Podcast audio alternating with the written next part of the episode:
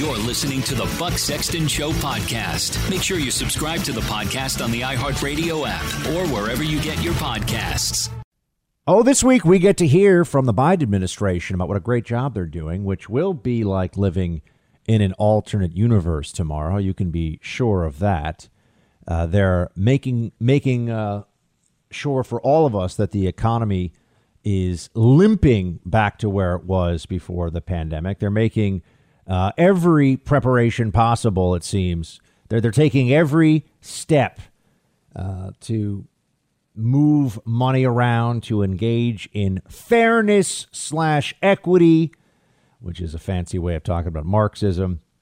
And they're going to be raising taxes. They're going to be hurting businesses. This is what socialists do. I know they're Democrats, but they're actually socialists. Just look at what they want. Look at what they would do if they could get away with it. Got to get ready for all this stuff. One way to do it is with gold and silver. You know, you can actually have gold and silver delivered to your door or placed directly in your IRA or 401k, tax and penalty free. That's right. I'm talking about real gold and silver in your hands or your retirement accounts. You know, the thing about gold is they can't just print it out of thin air. Why should you own real gold and silver? Because they hold their value, especially when markets decline or fail. The Oxford Gold Group is the industry leader in precious metals, offering gold and silver at the lowest prices on the market. It's the company I trust to put gold and silver into both my hands and into my IRA. The Oxford Gold Group will beat any competitor's price on gold, silver, platinum, and palladium. Call the Oxford Gold Group at 833 600 Gold and request your free precious metals investment guide. 833 600 Gold. Speak with the Oxford Gold Group today. They'll answer all of your questions and send you their precious metals investment guide. Call the Oxford Gold Group 833 600 Gold. Why do the leftists insist that we suffer the consequences of running an experiment that we've already done in the past when it comes to law enforcement, our approach to police, the rule of law in this country? We, we have to suffer the consequences of their refusal to accept reality, to see what's really going on, or to learn from history. In this country, we went through a period, the 70s into the 80s, into the 90s, uh, when it finally turned around, where the general feeling was that crime was a social issue, a societal construct, if you will. We were all responsible for criminality in one way or another, even if we didn't commit any crimes. It was collectivized guilt. And therefore, we couldn't really punish criminals. We, always needed to find a way to try to rehabilitate or reform or just excuse. And this led to flight in large numbers from uh, major American cities. People realized they no longer wanted to be in a place that they couldn't feel safe, especially when the left wing states and left wing cities were defunding uh, uh, the the police and disarming individual citizens. Right. So fewer cops, less uh, less lawful gun ownership going on. Which I have to specify that because the criminals always can get guns. You want to get a gun illegal? It's not hard. All right, a, a gun is not a piece of plutonium. It's not that difficult to get your hands on it, as we all know. And yet, we're going through this madness because we've had a period here of relative safety and security in this country, of national crime numbers and homicides going down. And Democrats have decided, you know what? Let's just start to replace common sense with virtue signaling. And let's decide that cops are the problem. There are 330 million plus people in America. And in any given year, you have a few hundred people who are shot and killed by police nationwide. That's a very, very small number. You got 15 to 20,000 homicides, depending on the year. You've got a few hundred shootings involving police. And yet there is a fixation, an obsession on the part of the Democrat Party, the left, and the corporate media, the uh, civilizational arsonists of our time, uh, with just focusing on the cops as the problem and everything else as irrelevant, everything else as secondary, even the truth as we see. Even when we look at the situations that are unfolding where we're told, "Oh, look, oh, here's another bad cop." Well, That's not really true. Doesn't matter. It's a narrative. Well, here's a cop who did something awful. Hold on a second. Did the cop do something bad? If that's the case, we want the person to be punished. But what is the proof show us? What does the evidence indicate? Ah, there's still a narrative, though. The narrative does not change even when the facts do. And that's very damaging, something to keep in mind as we go forward here. Now, the latest case involves, uh, the, uh, for the BLM movement and the Democrat left, involves a man named Andrew Brown. Andrew Brown was shot and killed by police officers uh, last week in Elizabeth City. Okay, so this is is a place uh, in North. It's a city in North Carolina, and and this is a situation where there's going to be body camera footage released. Now, 20 seconds of body camera footage has already been shown to the family and to the lawyers for the family for Andrew Brown. There have been protests. People are out in the street protesting over this individual, and they don't know anything. All they know is a black man was killed by law enforcement, and they assume this must be nefarious, it must be criminal, and it's time for more protests and perhaps even more riots, depending on how this goes. There are still some people out there in I mean, there are considerable numbers of them, who think that there should be justice for Ma'Khia Bryant. We're still talking about this. When any rational, reasonable person who sees the facts, sees the broad daylight, up close video of what happened, knows that was the Ma'Khia Bryant shooting was a lawful shooting, which is another way of saying the cop did nothing wrong. And in fact, the cop saved a life by taking a life. That's what you saw in the Ma'Khia Bryant shooting. Was there any apology given? Did LeBron James, did any of the celebrities that immediately jumped to demonize that law enforcement officer, did they say, sorry, maybe we should have thought a little bit more about this? No, no, because it's about power. This isn't about justice. This is about different groups that find this to be an easy way to make demands of society, to mobilize for the causes that they view as, as important, whatever they may be, political causes, that is. And anything that gets in the way of this, any facts that come up that are counter to the narrative, are, disc- are discarded right away. Now the family is saying, show us all the body camera footage. Well, here's what we know so far about this case uh, you have eight cops who are attempting to serve a search warrant on a, a, a drug dealer, a long known drug dealer named Andrew Brown, whose criminal record stretches, according to the Daily Mail, 180 pages long. This is a career criminal. This is an individual who breaks the law over and over again.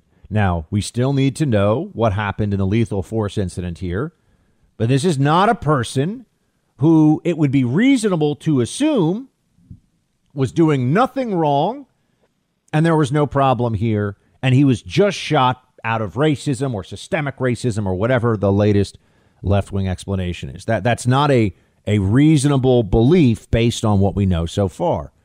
The fact that the family is saying they haven't seen enough of the body camera footage also leads me to believe that they don't have the grounds based on those 20 seconds that have been shown. They don't have the grounds to claim that this was a uh, an illegal shoot essentially. Here's what is likely to have happened. He was in the car. They say his hands were on the steering wheel. They say don't move, don't move. And he made a movement that made the officers think that he was going for a weapon. He is a career criminal, and so they fired.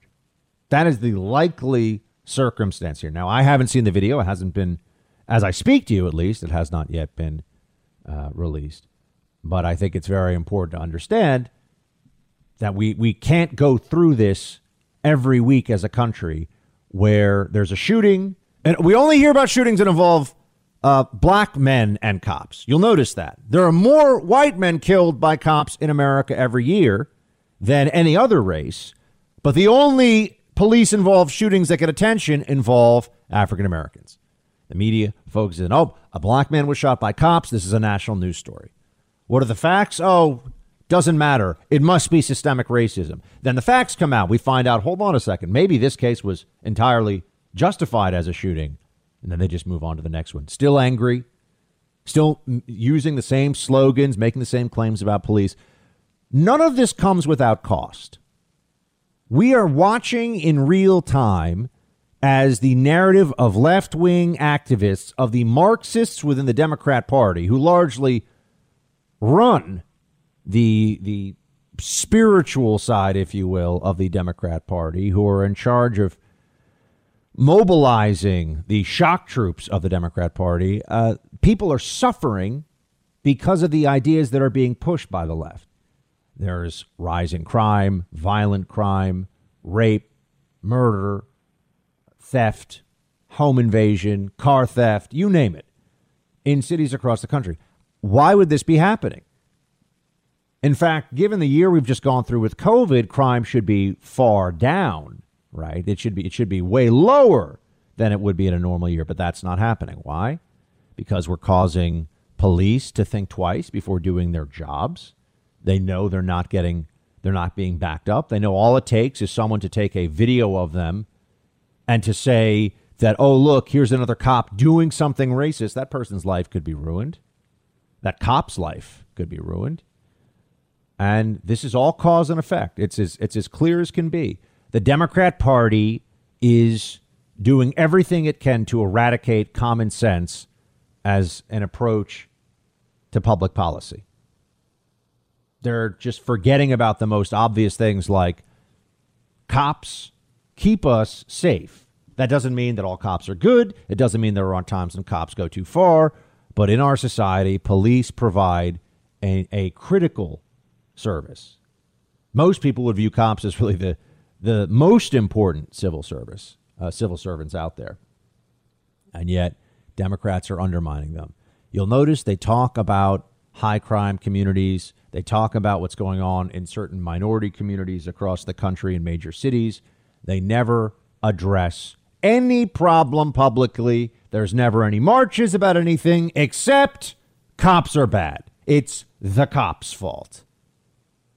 I mean, the sky high rates of drug use, of poverty, of of uh, broken families, of all sorts of dysfunction, and all we ever hear about is it's the cops' fault. Look at what the cops are doing. It's a distraction. It's a distraction that's very politically powerful on the left uh, because it also avoids people looking at things like why are the public schools so crappy in a lot of uh, predominantly minority neighborhoods of the country? Why haven't welfare programs eradicated uh, poverty as they have always claimed they would? Why haven't affirmative action programs alleviated the achievement gap, let's say? What, what, what's, what's really working, what's not in our society? No, we can't have those discussions. We're not allowed to. It's just about racist cops. That's what they'll tell you. It's wrong. It's damaging. It makes everything worse for everyone. But that's really the the calling card of the BLM movement and the way the Democrat Party leverages it, weaponizes it for political purposes. All it manages to do is make everything worse for everyone. Now, the police body cam footage of that incident appears uh, to show uh, Bryant lunging at two separate people with a knife when she is shot. Uh, that is different, obviously, than what happened with Daunte Wright. Do you think you jump to conclusions there when you when you characterize things the way you did in that video we just played? No, it is a, a, a, still a tragic loss. It's a life that is that is lost. Um, we actively work uh, in trying to, you know, create um, opportunities uh, for tragedies like this not not to take place. Um, and so I I did not uh, mischaracterize. I think people oftentimes read uh, into these statements that we make uh, into ways to, to sort of vilify us, and and I don't know how you can't look at um, the the loss of a 16 year old life um, as not a loss and how you can look at uh, a police officer who ends up um, using their, their weapon to take a life as not being a tragedy in, in our community. Notice that she doesn't feel badly for initially jumping. That was uh, Congresswoman Ilhan Omar. Doesn't feel who's an immigrant to this country and seems determined to tear this country down at every opportunity. Yeah. Fled fled Somalia, came to America, is now a member of Congress, and that's because America's so America's such a racist, awful place, right? Somehow she manages to become a member of Congress as an immigrant to this country, as a as a uh, a woman born and raised in, in Africa. But she's there to always remind us how awful and racist America is. That's that's what she views as her mandate, I suppose. Um, she was wrong about this cop. Um, it was a justified shooting. You can't stab somebody to death in front of a cop. Sorry, libs. We have some rules that we will still adhere to in society. There are there are still some truths that no matter how much CNN somebody watches, no matter how many times they get retweets of their idiocy online, we all still know that it's wrong to stab someone to death, even if you're only 16 and that people who can stop you from doing that should do that. But their impulse was on display. The left's anti cop rage was on display for all to see right away. Oh, a black girl is killed by a police officer. It must be racist. He's racist. Accountability, LeBron James says. LeBron James is a moron. Is that surprising to any of you? LeBron James is good at playing basketball, which is a form of entertainment. That's it. This is not somebody you should listen to about anything else. I'm happy to see that finally it's sinking in that the whether it's the Oscars or LeBron James or these people are trying to destroy what is best in our country all the time.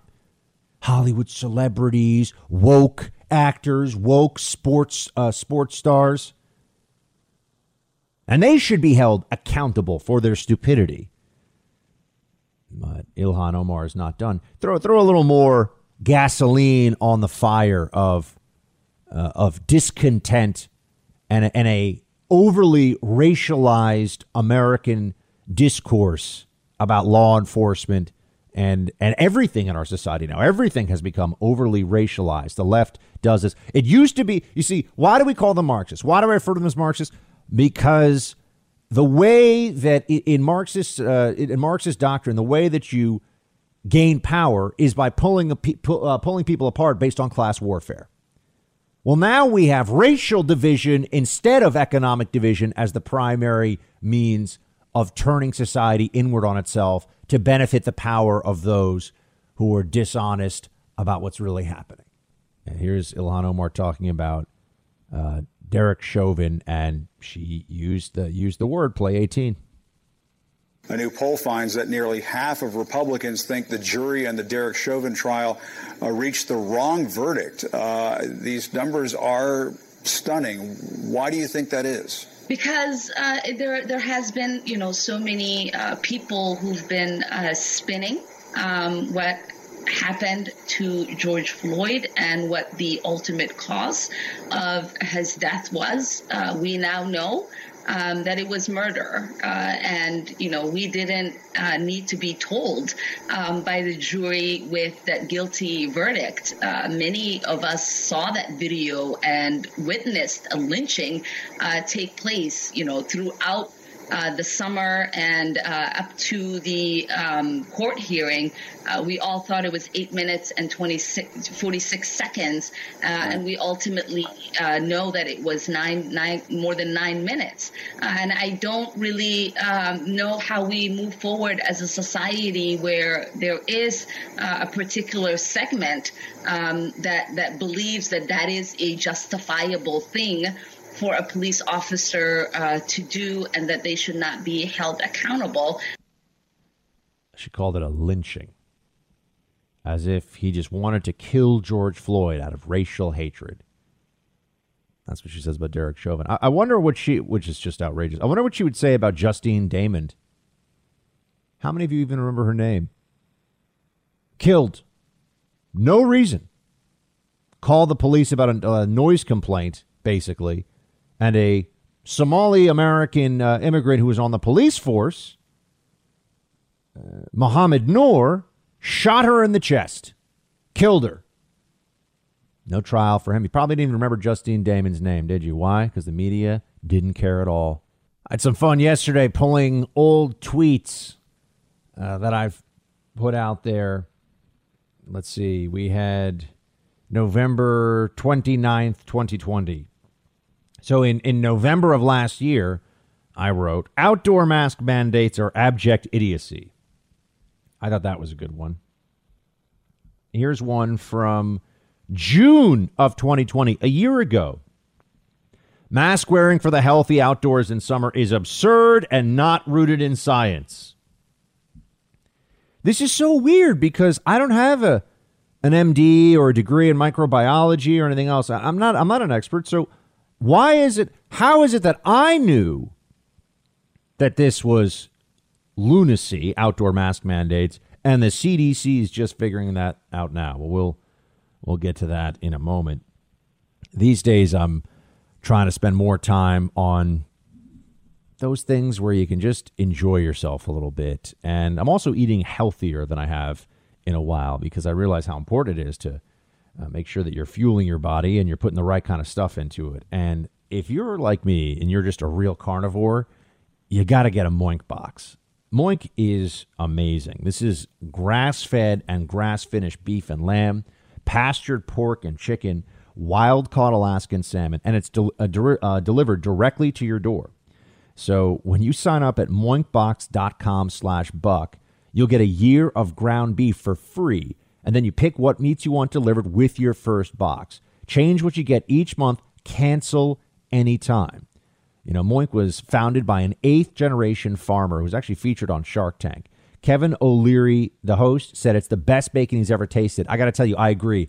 I'm a bacon snob. Moink bacon is amazing. I made a whole Moink chicken recently. Oh my gosh, it was so juicy and flavorful. And I'm making a Moink ribeye this weekend. Already looking forward to it. I'm, I'm thinking about it every day. Join the Moink movement right now. Go to moinkbox.com slash buck. That's M O I N K, M O I N K, box.com slash buck. Listeners to this show will get a free, uh, get free ground beef for a year. All right. M O I N K, moinkbox.com slash buck. They'll deliver the best meats you've ever had chicken, pork, salmon, steak, all the ribeyes, the fillets. Incredible stuff. Right to your door. Put it in your freezer. You'll have it there whenever you need it. Moinkbox.com slash buck. Yeah, I mean, I think frankly, outdoor mask mandates should just go, regardless of whether you're vaccinated. Um, there are a lot of locales and states that still have blanket mask mandates. So even if you live in a suburban area or rural area where you don't see that many people, there's still mask mandates in place that does not make any sense. So I actually think outdoor mask mandates can go, but I also think that we can do a lot more with specifically incentivizing vaccination, including allowing businesses to come back at full capacity if they're checking for proof of vaccination. So, I mean, is there, I mean, it's interesting to me that you say if wearing a mask outdoors that there's not much point. I mean, that's essentially what you're saying. Is that, I mean, what about being close to somebody? You know, walking down the street. Isn't that a risk if they're they haven't been vaccinated? I think the key at this point, Anderson, is that we have to think about reducing risk, not eliminating risk, because we're just not going to be able to live like that. We are seeing major portions of this country who are not yet vaccinated, who are already returning to doing everything they're doing pre pandemic, because our guidance, the public health guidance, is so disconnected from their everyday reality. Well, oh, hold on. Who does she sound like here? When she's talking about the risk outdoors. Who, who does she remind you? Oh, that's right, me. And I'm not the only one I know, but some of us who have been telling you this for a year and just taking so much bile and nastiness and just threats from people all over the internet for telling them the truth.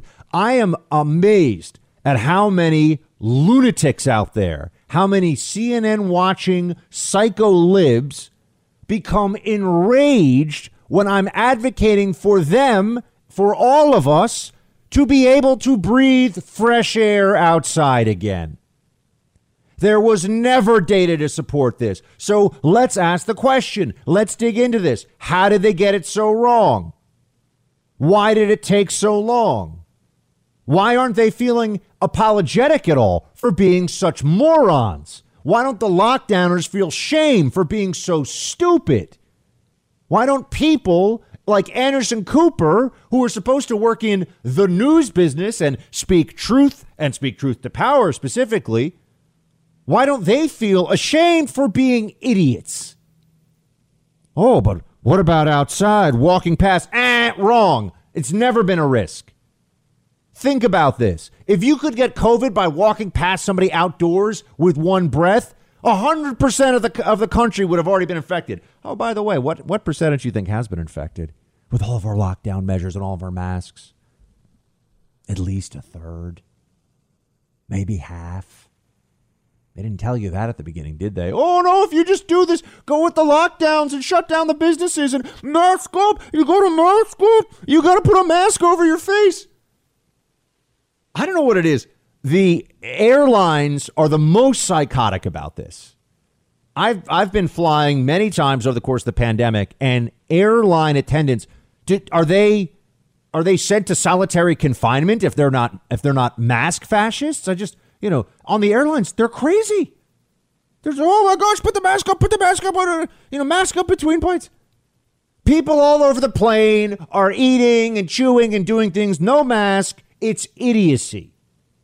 It makes no sense, but it was about controlling you. And I told you this all along. And if you listen to this show, God bless you because you have known, you have been voting for the truth with every minute you listen to what I've said about this. You, the listeners of this show across the country, have been supporting me as I try to push back against the Fauciite insanity and we get to take a little victory lap now. We were right, they were wrong about outdoor masking, about school closures, about mask mandates in general. Oh, just go down the list. Go down the list about stay at home measures, about uh, bans on outdoor dining, indoor dining, all these things did nothing but add harm to an already very challenging situation. But you hear. I mean, Anderson Cooper is supposed to, he's this guy's a household name, you know, he's probably worth a couple of hundred million dollars at this point of CNN money, never mind the money from the Vanderbilt family that he comes from. That you know, he's, a, he's a trust fund baby. That must be nice. Uh, he, he can't figure out that outdoor masking is always stupid. That was Dr. Leana Wen. She was formerly the head of Planned Parenthood, so not a particularly ethical human being, uh, but at least she is smart enough to get this one right. At least she can see that outdoor mask mandates are dumb. Now, she should have been saying this six months ago. Where are all the blue check MDs and MPHs and PhDs in microbiology? Where are they on this? This has been obvious all along. We've known this all along. But you have to remember Sturgis Motorcycle Rally, super spreader event. Donald Trump, you know, outdoor rally, super spreader event. BLM protests in the streets all across the country, people in close quarters, hundreds, thousands of them at a time, shouting and screaming in each other's faces. Necessary for public health reasons of protecting lives. Wait, what? That's what the blue check MD mafia was saying. Those blue check doctors. They showed us exactly who they were. The medical and public health community, unfortunately, has lost a lot of credibility here. I'm not talking about your frontline MDs and doctors who are just trying to deal with COVID. They're providing, obviously, a very necessary service. I'm talking about the people pushing the policies the ones who are part of the discussion about government's role in this, because that's always where this was. I have never had any issue with individuals. You know, people want to stay home, they want to mask up, they want a double mask, they want a triple mask. Your health, your choice, right? The only thing that liberals really believe in when it comes to choice is the choice to kill babies in the womb. But uh, it's it's their health, it's their choice. If people want to actually do that stuff, fine. You know, if they think that it's worth constantly breathing in, you know, the the refuse of whatever you're breathing out all the time with these filthy masks that we all know we're wearing masks. That who's wearing a fresh mask every day? Give me a break. No one is. And we, we all know that this is gross and it's weird and it doesn't make sense. Um, but if you if you pointed that out, you're a bad person. If you pointed that out, you're a bad person. But if somebody wants to do that, that's fine. My problem all along has been they want to make the rest of us do it. They've made the rest of us do it. My problem is that I, as an immune person, okay, I'm immune. That doesn't mean there's no chance I could get this. Yes, I could be one of the. I think there have been a, 5,000 out of you know 50 million infections or something like that, or 50 million vaccinations or infections. A tiny, tiny percentage of people uh, get reinfected. You know, actually, I'll give you. I'll give you the exact statistic. Breakthrough infections in the U.S. astoundingly low. Out of 87 million fully vaccinated, 5,079 symptomatic breakthroughs. If you are vaccinated, your chance of having a symptomatic case of COVID is 0.005%. Your chance of dying from COVID, you ready for this? If you're vaccinated, 0.00009%. If you're going to worry about that, you should never leave your home for any reason ever people have just been all so emotionally overwrought with this. Oh my gosh, Fauci says if I just wear the masks. You know what the truth is? We'll eventually look back at this, not only realize what madness this was, this period of time, and how the left, in the most cynical, despicable fashion, took a pandemic as a political opportunity, not only to beat Donald Trump, but to assert unprecedented control over our society and to turn millions and millions of people into sheep, whether we wanted to be or not. Every time I walk through the lobby of my building, bah, feel like a sheep. I don't want to do it, but if I don't, they, they say I'm violating the terms of my lease. They're going to evict me. And for those of you who live in places where they don't really enforce masks, well, guess what? You better hope you don't have to get on an airplane anytime soon because they're crazy on airplanes. Better hope you don't have to go into a federal building or go into a major uh, you know, retail chain that's nationwide. All mask maniacs all the time. Um, this has been an enormous failure, and it's shameful what's gone on here. And we should all see this for exactly what it is. The left saw an opportunity to control people and to strap masks on your two year old, and literally on two year olds, as you know. On two year old kids even though the data shows that it's very, very, very unlikely that a two year old is going to be under any real threat from this, and it's very hard for them to give it to anybody else. They created this false, this false need for a zero risk from COVID society and used it to control everything. And they were wrong. And I'm not going to let this go. I'm not also going to allow the people that were running around virtue signaling with their masks. I mean, Joe Biden's wearing masks on Zoom calls, folks, like a psycho. This is the President of the United States. Gotta wear a mask. You know, mask keeps me keeps me safe from, you know, the electronic COVID. You know, the particles. You know, uh, no joke. They'll come right at you. You won't even see them, like little UFOs flying through the sky. You know, just going through the air and go up your nose. You know, I got the, the blonde leg hairs and I got the white nose hairs and little COVID UFOs fly up there and it's science, folks. Folks, it's science. Really? The dumbest president in history? It's possible. Uh, the message is clear. You're vaccinated. Guess guess what? You get to return to a more normal lifestyle. If you're not vaccinated, you're still a danger. You, are still in danger as well. So get vaccinated. Uh, no, the message is not clear. Actually, that's the HHS secretary. It's not clear at all. A more normal lifestyle. How much more? I still got to walk around with a mask on. like an idiot. There's no reason for people who are vaccinated to walk around with masks on. None. It's ridiculous. It's wrong. It's unfair. But they make you. You know why? Because they want to control you. Because the moment that it's the moment people start seeing other human beings' faces on a regular basis indoors in particular, the moment they start seeing that, then more people will just say, This is dumb. I'm I'm done with this. They know that. They had to keep this as a universal mandate, no matter how stupid, no matter how annoying, no matter how useless it was for millions and millions of people. Because it's about control. It's so obvious, isn't it? And uh, Becerra saying here uh, that you know that it's it's clear. Um, it, it's not clear at all. Here, play play fourteen. He talked more about this. Because I've often wondered, I'm outside by myself, nobody's around. Why am I wearing a mask? So this would be very helpful to know.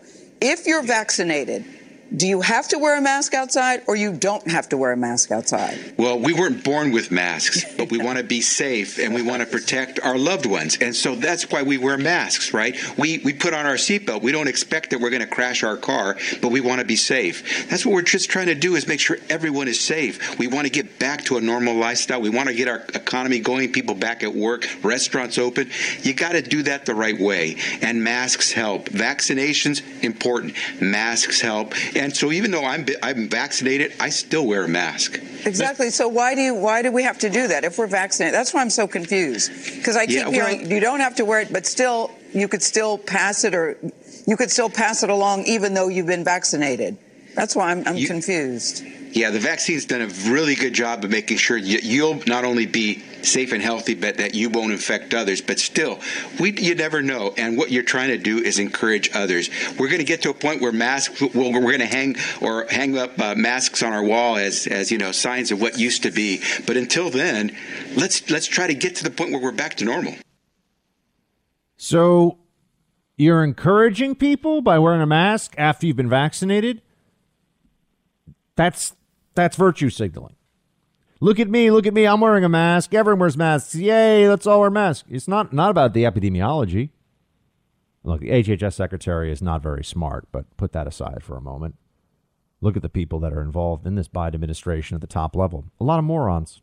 Just going to say it. A lot of morons. A lot of really unimpressive people.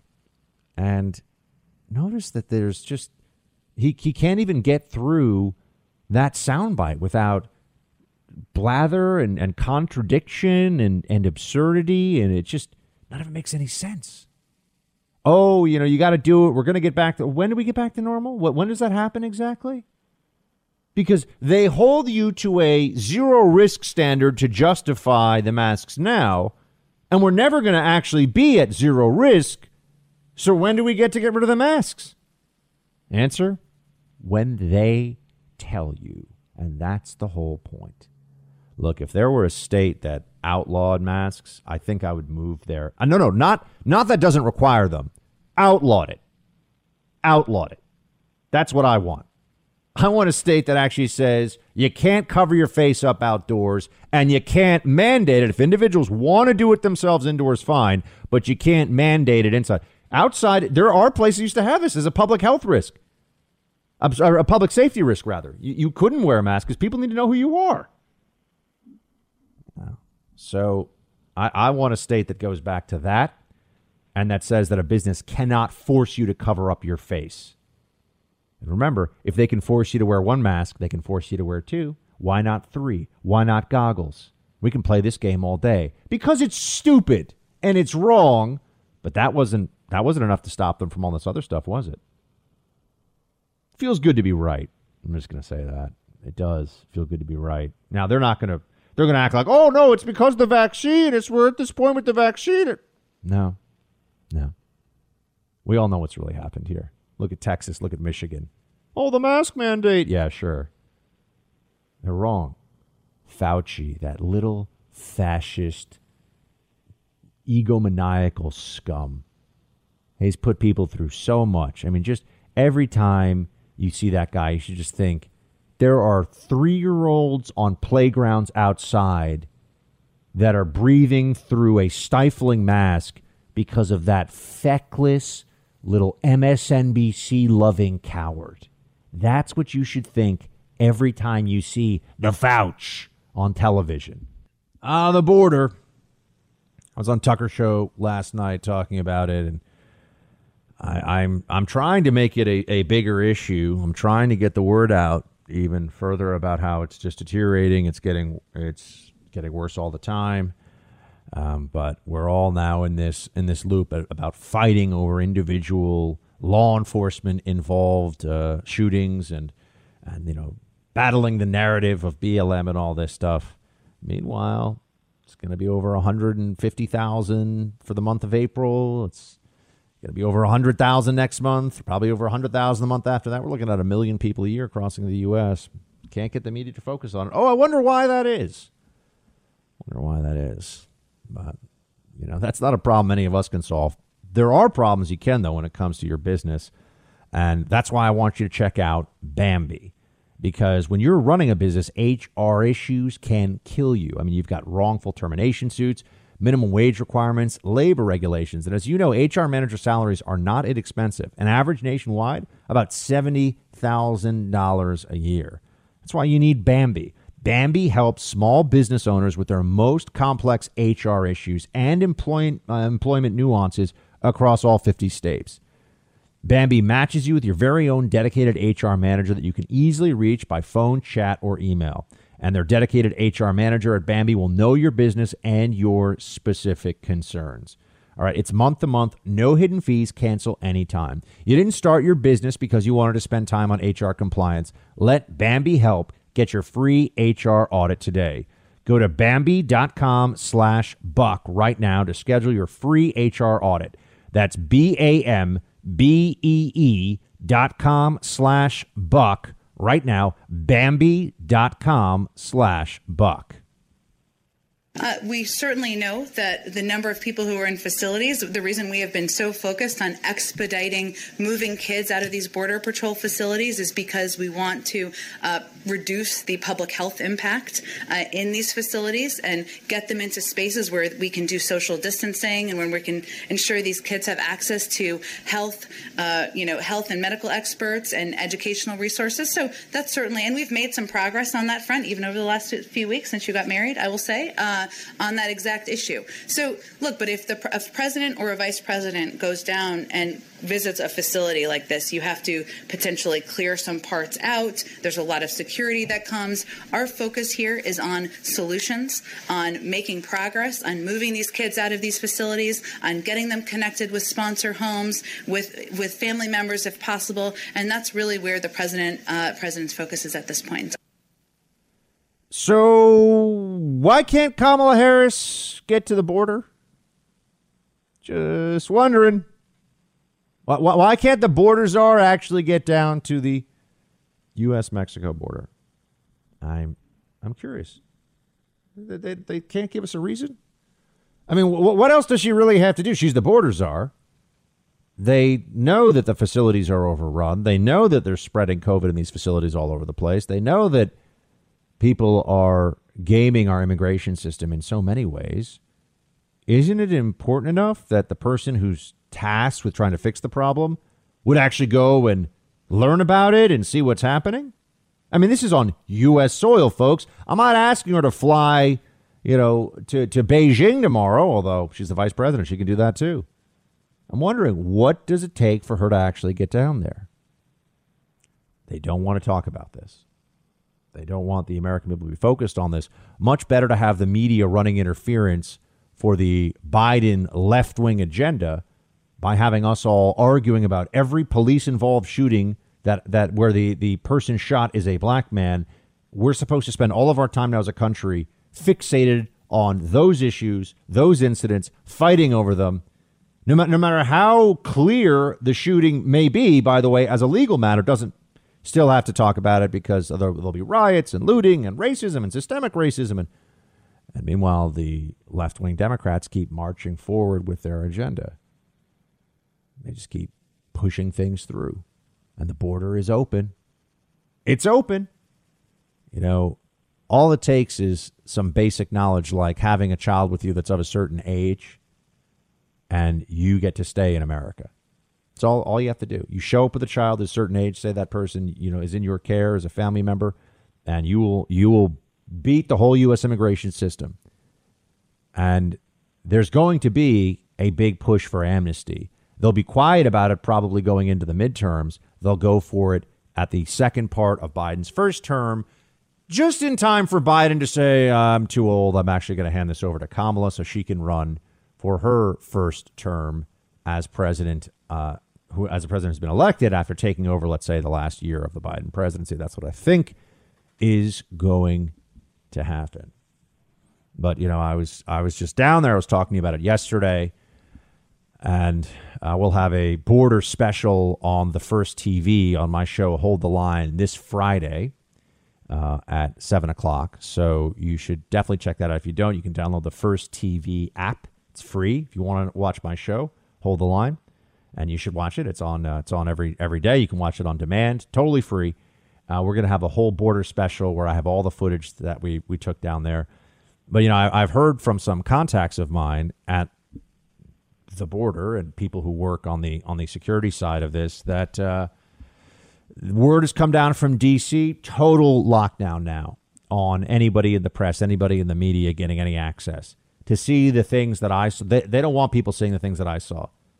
And this is in response. You may have seen I was on Tucker Show last night, but also I've been tweeting and and uh, written at bucksexton.com about this and just been pushing the truth out there in every way that I can, talking about it here on a radio show that's on over 200 stations, and uh, they've dropped that they've dropped the hammer now on us. They've said uh, you, they, the Biden administration does not want people to know what's happening, and certainly doesn't want people to get the kind of footage and access that I had.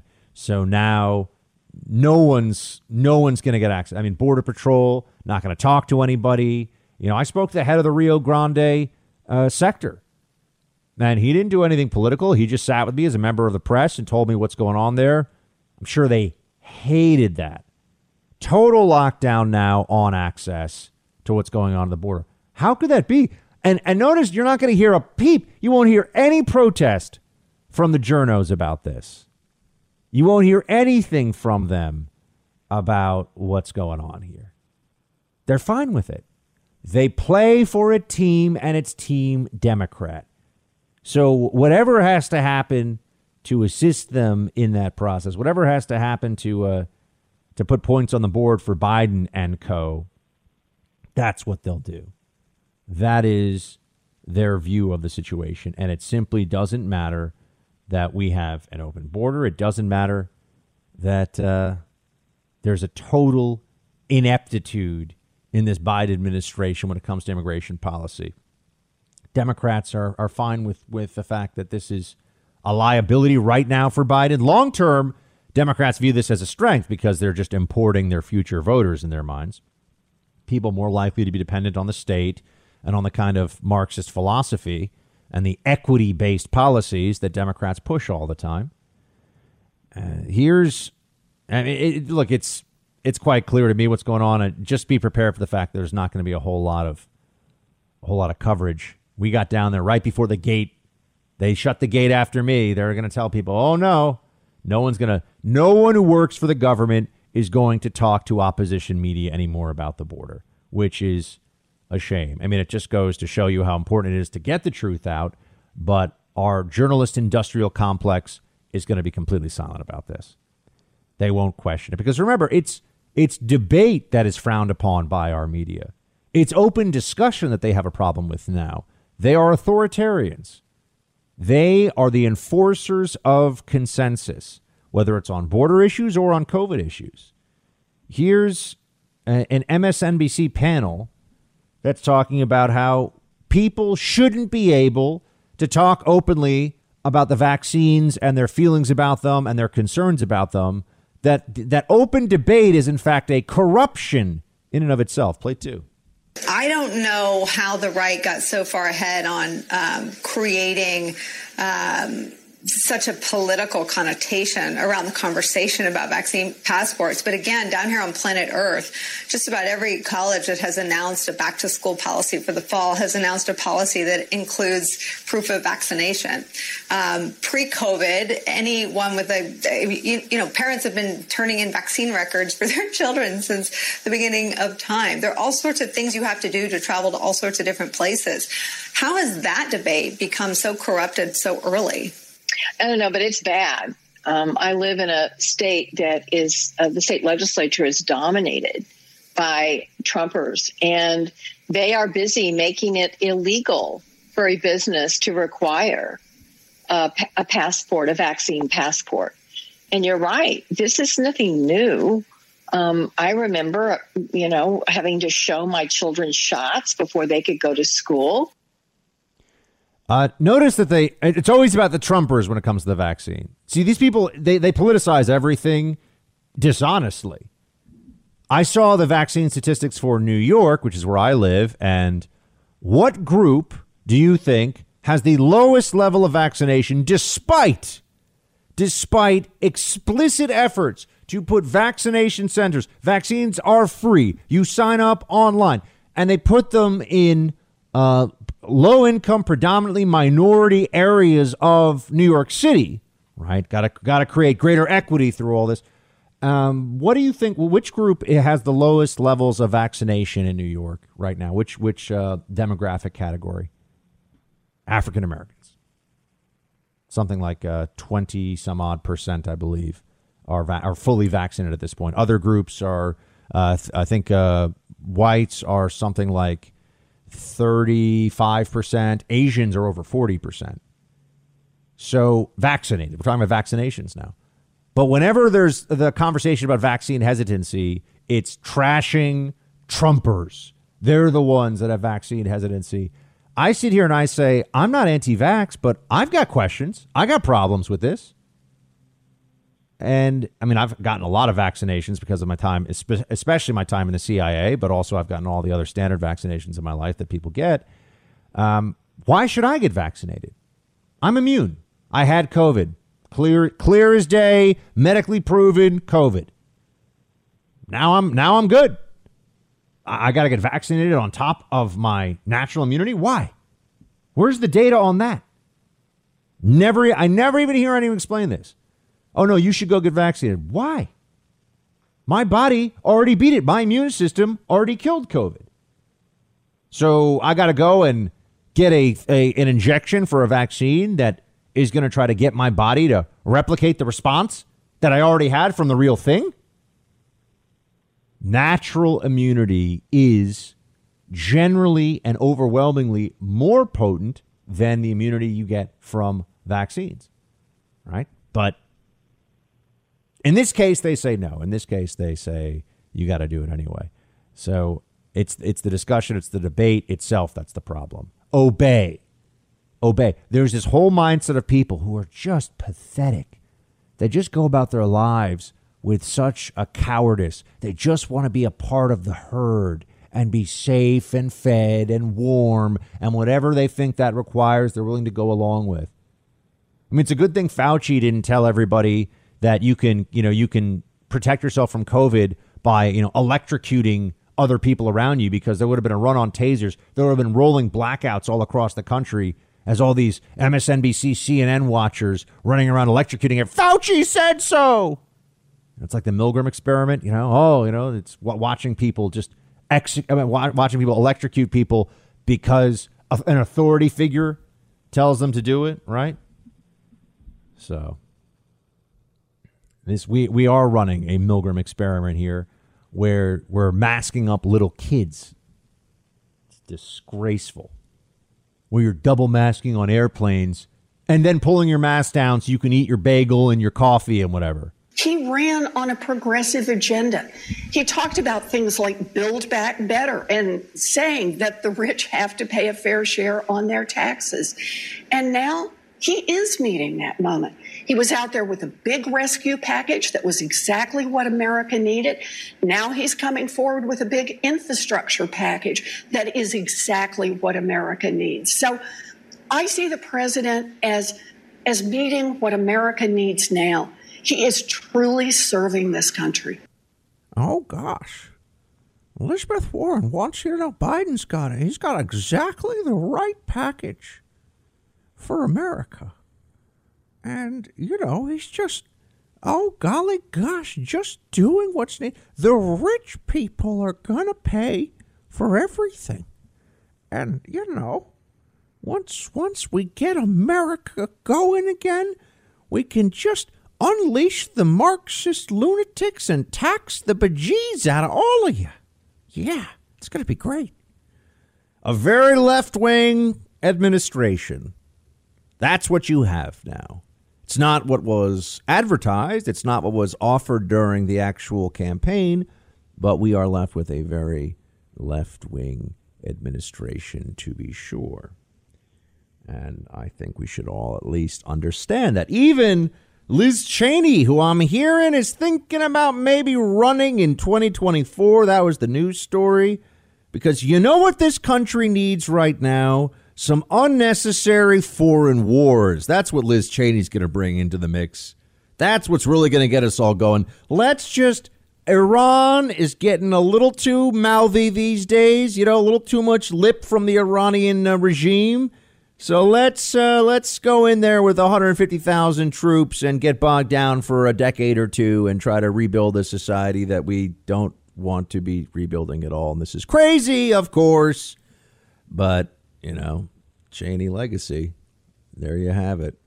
The Bush Cheney legacy. Notice that Bush not only look that he's personal friends with Michelle Obama. I, I believe in personal friendships and and, and allegiances um, on a person to person basis that transcend political boundaries. So I'm not going to pretend that that's some issue. I think it's fine. Uh, it, it's it's you know whatever, right? I mean, you be friends with who you want to be friends with. Um, but I do think it's a problem that Bush is out there trashing the Republican Party of today as nativist and xenophobic, and the Bushes were always bad. The Bush dynasty, because that's what it was, was always bad on the border, particularly uh, W he was really bad on the border. But anyway, Liz Cheney knows that uh, this is pretty rough stuff. Play one.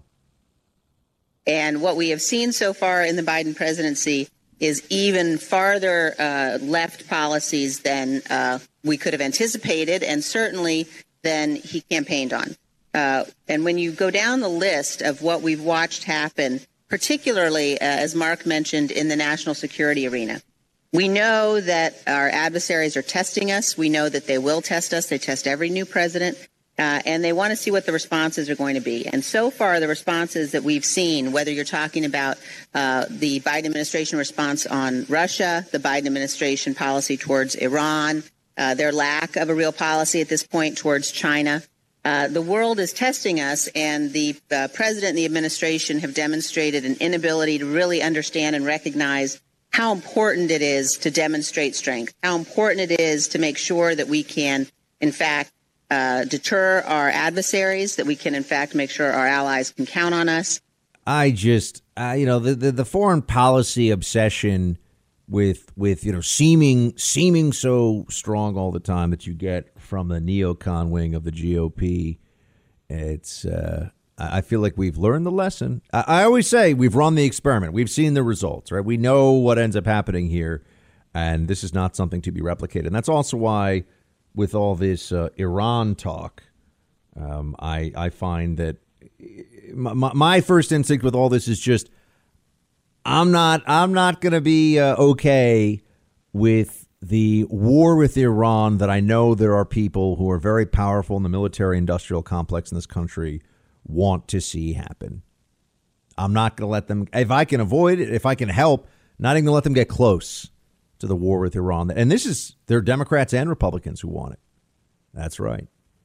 Um, this is not something that's okay. You always got to remember that the Democrat administration, stretching back all the way to Clinton and uh, Obama, uh, they deployed troops into things. I mean, we we sent in we really did air air power, but we were part of a military toppling of the government in Libya under the Obama administration because Hillary Clinton wanted to. Hello, Gaddafi's gone. I mean, that was the that was the real brainchild of Hillary Clinton, and, and then there were open air slave markets of, of Christians and people being beheaded on video. And it was, you know, Libya turned into a, a complete nightmare afterwards. But it happened in the Obama administration, so the journos were pretty pretty quiet about the whole thing. And then we had Benghazi, and then you know Hillary, of course, somehow evaded accountability for all that because she always does. Um, but don't ever forget that there are Democrats that like to get very involved, like to use the military for reasons that don't even benefit America. Oh man, the experts these days, right? Oh yeah, the institutions out there, whether it's the CDC or so many others. My oh my, they're not always getting it right, are they? You need to find the people that are actually bringing you the truth based on results. And that's why I want you to learn about my friends at Carnivore Trading. Carnivore Trading folks believe that the stock market is on the verge of historic gains. I know that might seem counterintuitive, but it's true. They believe the biggest profits are going to come in sectors that even Wall Street experts miss. So, are you doing some trading? Are you doing some investing? You need Carnivore Trading to guide you. They're an elite squad of strategists who influence major Wall Street investors with the trades that they're doing. And you can subscribe to Carnivore and get real time text alerts of explosive trades that they're already making for their elite clients. You can actually mirror their trades with your discount broker or pass, but why would you pass when their trades routinely crush the S&P 500? And they guarantee you'll earn 5 times your monthly subscription or double your money back. 5 times your monthly fee just by mirroring their trades. The market looks to be on the verge of a massive upswing according to Carnivore. Get off the sidelines and mirror Carnivore's trades now. Right now, you can get two weeks free. Visit getourtrades.com and use promo code BUCK. That's getourtrades.com, promo code BUCK. See website for guarantee terms and conditions. Past performance, not a guarantee of future earnings. In tapes obtained by the New York Times, Iran's foreign minister says that former Secretary of State John Kerry informed him that Israel attacked Iranian interests at least 200 times. Um, you know, as the secretary has shifted roles, uh, he still continues to represent the United States on a world stage. Does the president have any comment or reaction to Kerry telling the Iranians um, about covert military action on the part of Israel? We're not going to comment on leaked tapes. Not going to comment on leaked tapes, huh? Interesting. Not exactly a a strong response from the White House press secretary there. What's really going on here with Kerry? We have our friend David Efune with us right now. He's the editor in chief of the Algemeiner, which focuses on Jewish and uh, issues of the state of Israel. And we are joined by David. David, thanks so much for being here. It's always a pleasure, Buck. Tell me, what do you see here with these? And tell the folks what these Kerry tapes are really all about first. I mean, let, us just get into the overview of why this has turned into something of a media firestorm. Yeah, I mean, it's it's pretty uh, revealing. Um, you know, you're hearing these tapes how the foreign minister of Iran, uh, Javad Zarif, speaks very frankly about all kinds of things, including dealings with the Americans and the process that led to the, the JCPOA, the Iran deal, uh, but also about how things work in Iran, the limitations on, on power that he has, and how sort of the authoritarian regime is structured. So, in many ways, it's it's it, it's uh, really uh, shows us under the hood of you know the, the Iran deal and how the sausage is made, but also you know how the Iran, how the how the country is structured, how it works, and how the Americans have been dealing with the Iranians. So, why is it that this information you think is coming out now? Th- that's a good question. I mean, that's uh, you know a, a, question of you know where this originated from, and and uh, you know who, who who was behind the leak, if you will, and and what their intention was. I mean, there are a whole bunch of, of, of, actors that have an invested interest in this information coming out. So I don't want to speculate on that without concrete information. Um, but certainly, what it reveals is, is very valuable and insightful for anybody who's taking an ish, interest in the issue. So you got you got to tell me, my friend, um, is this surprising at all for you that John Kerry? I mean, assuming that this is as it has been presented, it, what what do you make of it? Yeah, I mean, look, in the end of the day, this is, uh, you know, Zarif uh, speaking, frankly, true. But, you know, you need a little bit more uh, information to, to confirm that this is the case, I would definitely favor the approach taken by a number of leading Republicans, including Lee Zeldin, Lee Zeldin and uh, Senator Lankford, um, that there should be a, a, Foreign Affairs Committee investigation. And this, this is something that really has to be looked into, and, and we've got to get to the bottom of, of what the situation is. I mean, U.S. allies need to know and understand that they can trust and rely on the United States. Having said that, it is important to look at this issue within a broader context. And the broader context over here is that you have a, a, situation where the Americans are proceeding with setting up a, a, a, de facto environment, national security environment in the Middle East by rushing to reinstate the JCPOA, the Iran deal. The, the, the, the people that are going to to have to live with this more than than anybody else are, are, are, our allies in the region. That's Israel, the Saudis, the United Arab Emirates, and others. And uh, it's it seems pretty clear that this administration could not care less about what their opinion is, about what their perspective is, what their concerns are. I mean, we saw on Friday, Jen Psaki was asked about the Israeli delegation, very, very high level Israeli delegation that's arrived in Washington this week. This, that's the National Security Advisor of Israel. It's uh, the head of the Mossad, right, Israel's intelligence service. And she said before they even arrived that they would not be swaying the administration's views on re entering the Iran deal. I mean, talking about adding insult to injury, you put all that together and you put that together with, with the pattern of, of, of leaks that we've seen from this administration, from the Obama administration, um, on you know regarding Israel's activities in the region, and you can understand why there's going to be, uh, if there isn't already, a significant breakdown of trust between the United States and Israel over the dealings with Iran and the Iran nuclear issue and, and uh, the Iranian threat in general. We're speaking to David Efune. He's the editor in chief of the Algemeiner, which focuses on Jewish issues and issues involving the state of Israel. Uh, David, what do you think the Biden administration is trying to accomplish with Iran now? What what, what is the Biden plan for Iran?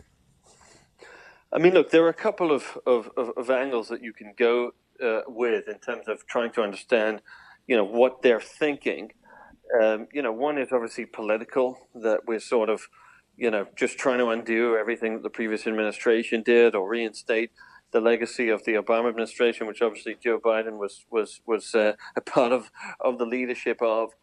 Um, but you know, there, there there are certainly you know that's that's I guess one one way of looking. Another way of looking at it is just a real complete misread of the Middle East, and that they're still holding fast to this idea that the Iranians can be reformed despite the fact that there is all evidence points to the contrary, and that you know they've they've been who they are for the last forty years, and and you know they're entrenched and theocratic and dictatorial, and uh, the, the chances that that uh, Joe Biden or, or, or Rob Malley or Anthony Blinken are going to bring about any changes of their you know deeply held ideologies, um, you know, really is, is is is a pipe dream.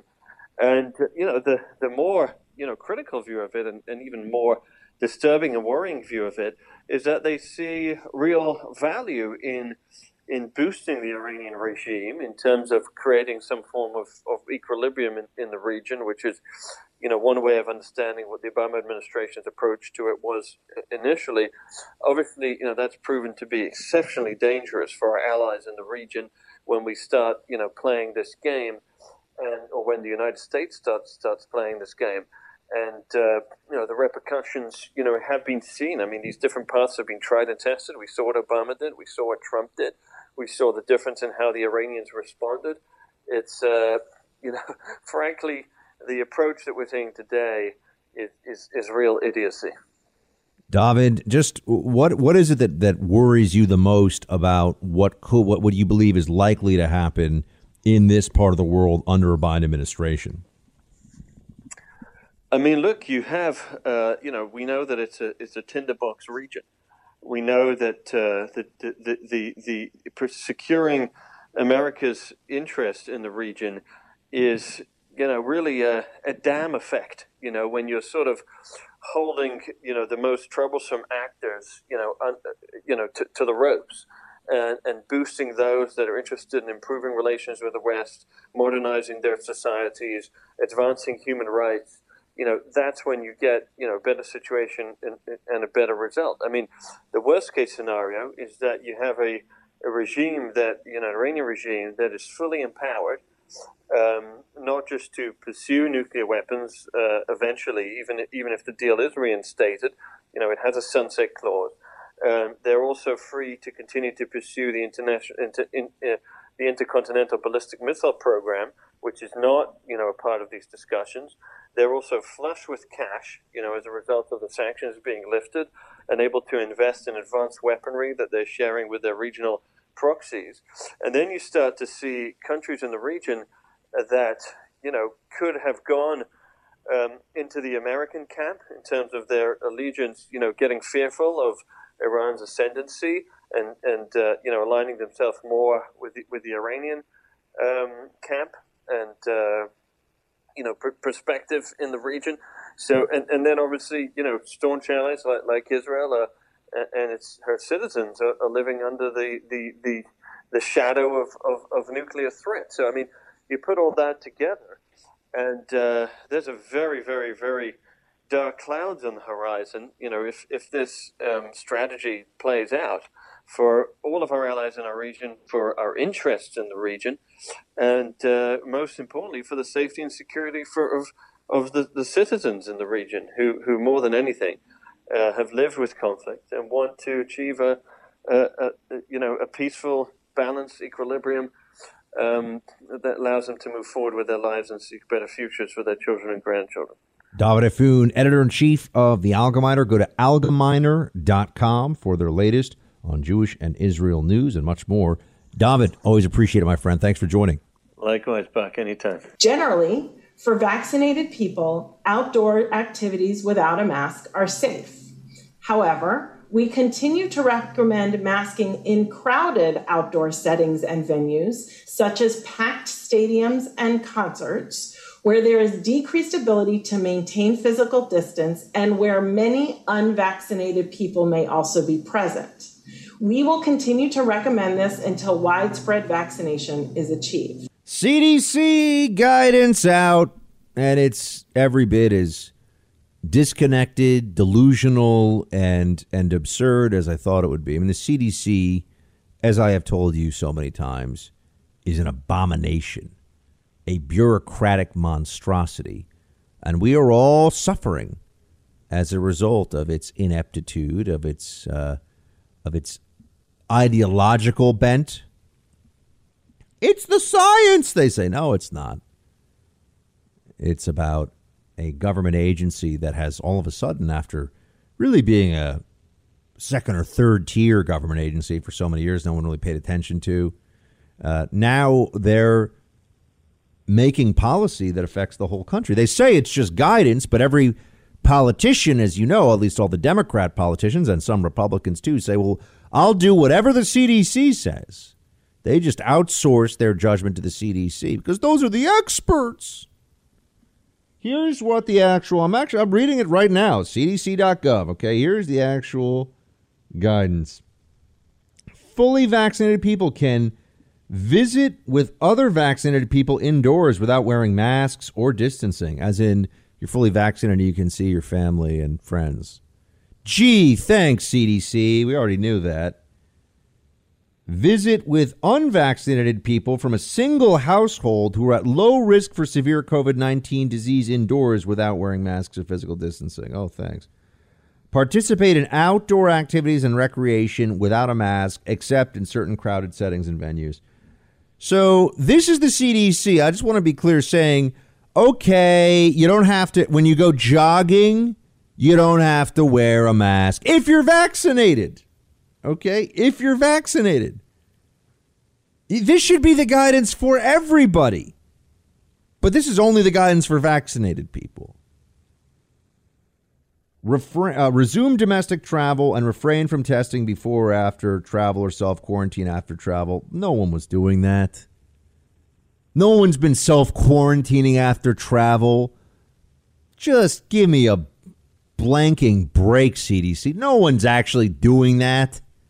Refrain from quarantine following a known exposure. No one was doing that. Refrain from routine screening if asymptomatic and feasible.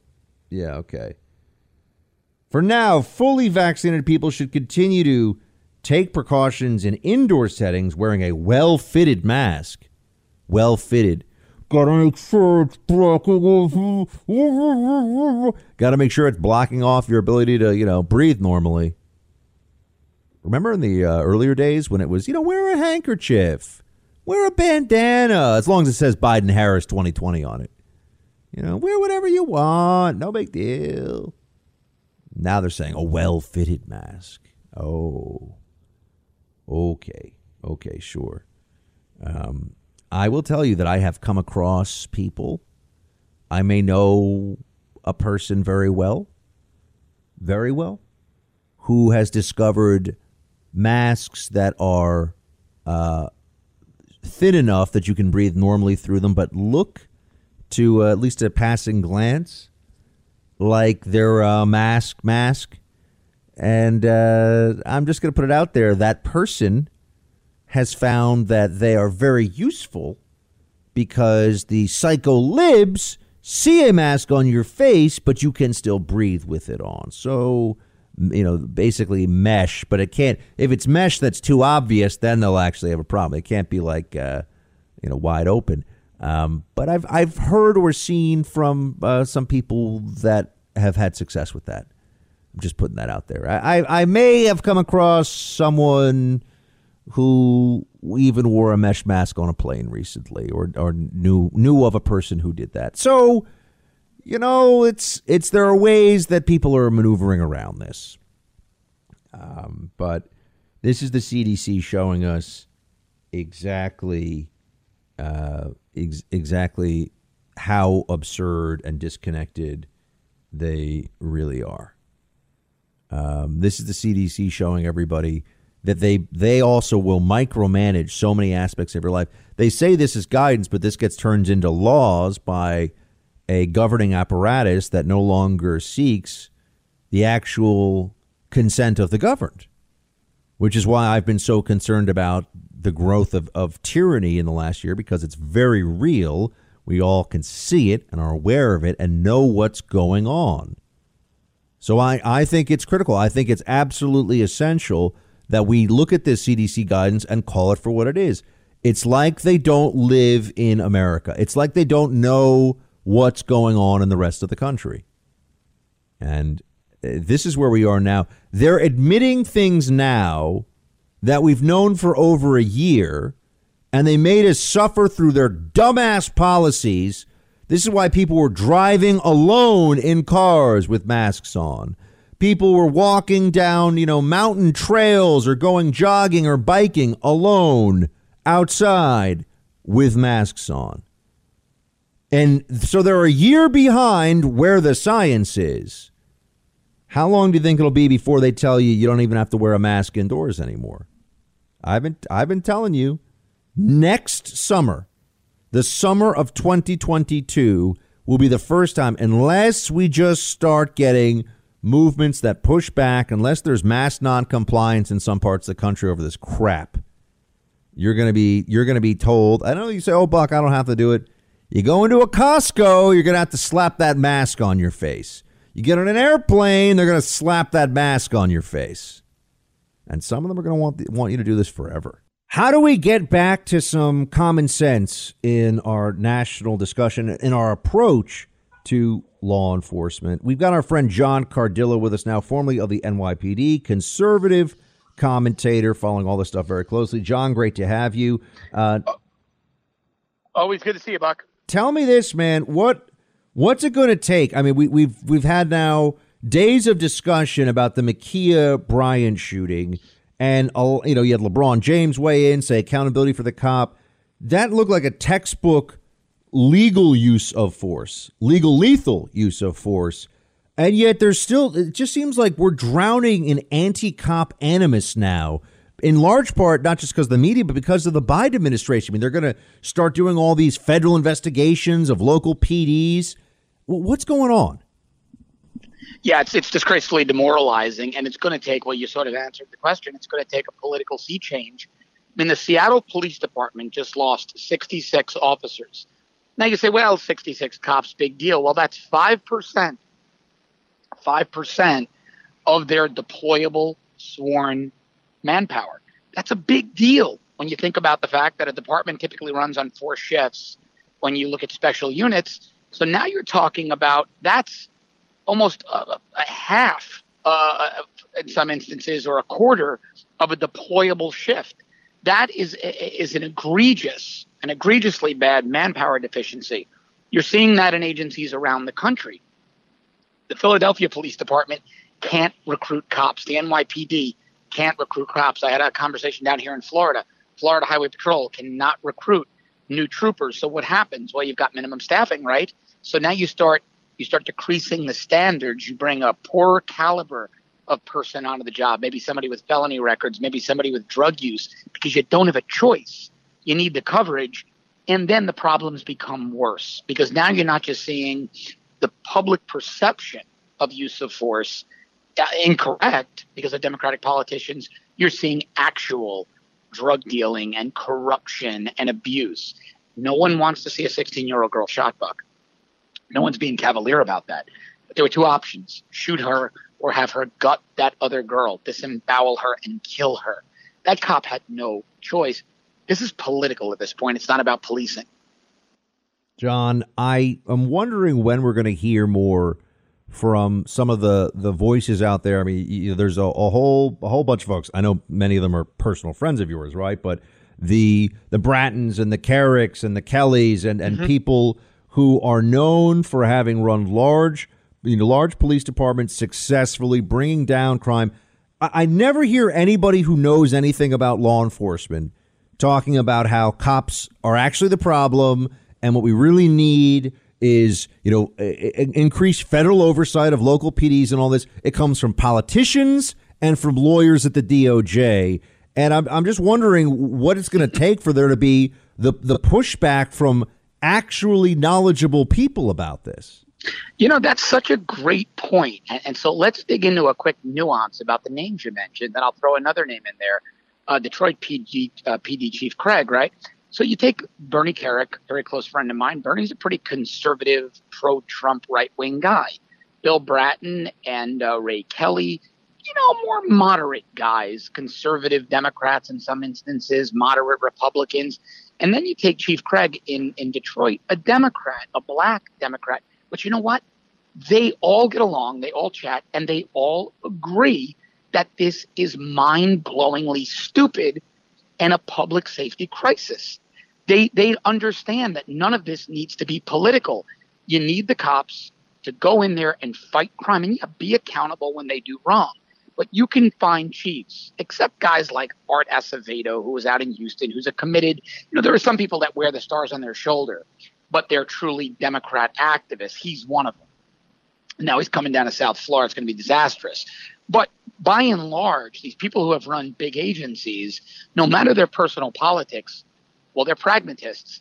They know, they know full well. This is why, Buck, I suspect you're not hearing a lot of criticism of the police from Congresswoman Val Demings, right? She's a Democrat, a black woman. She was an impeachment manager.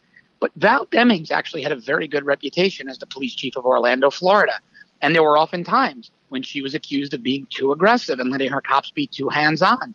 And she defended her cops. And she said things like, well, it's either the good guys or the bad guys. Want to protect kids. She's very pragmatic when it comes to running a police department. She's been very silent on this. Of course, the media is not going to report that.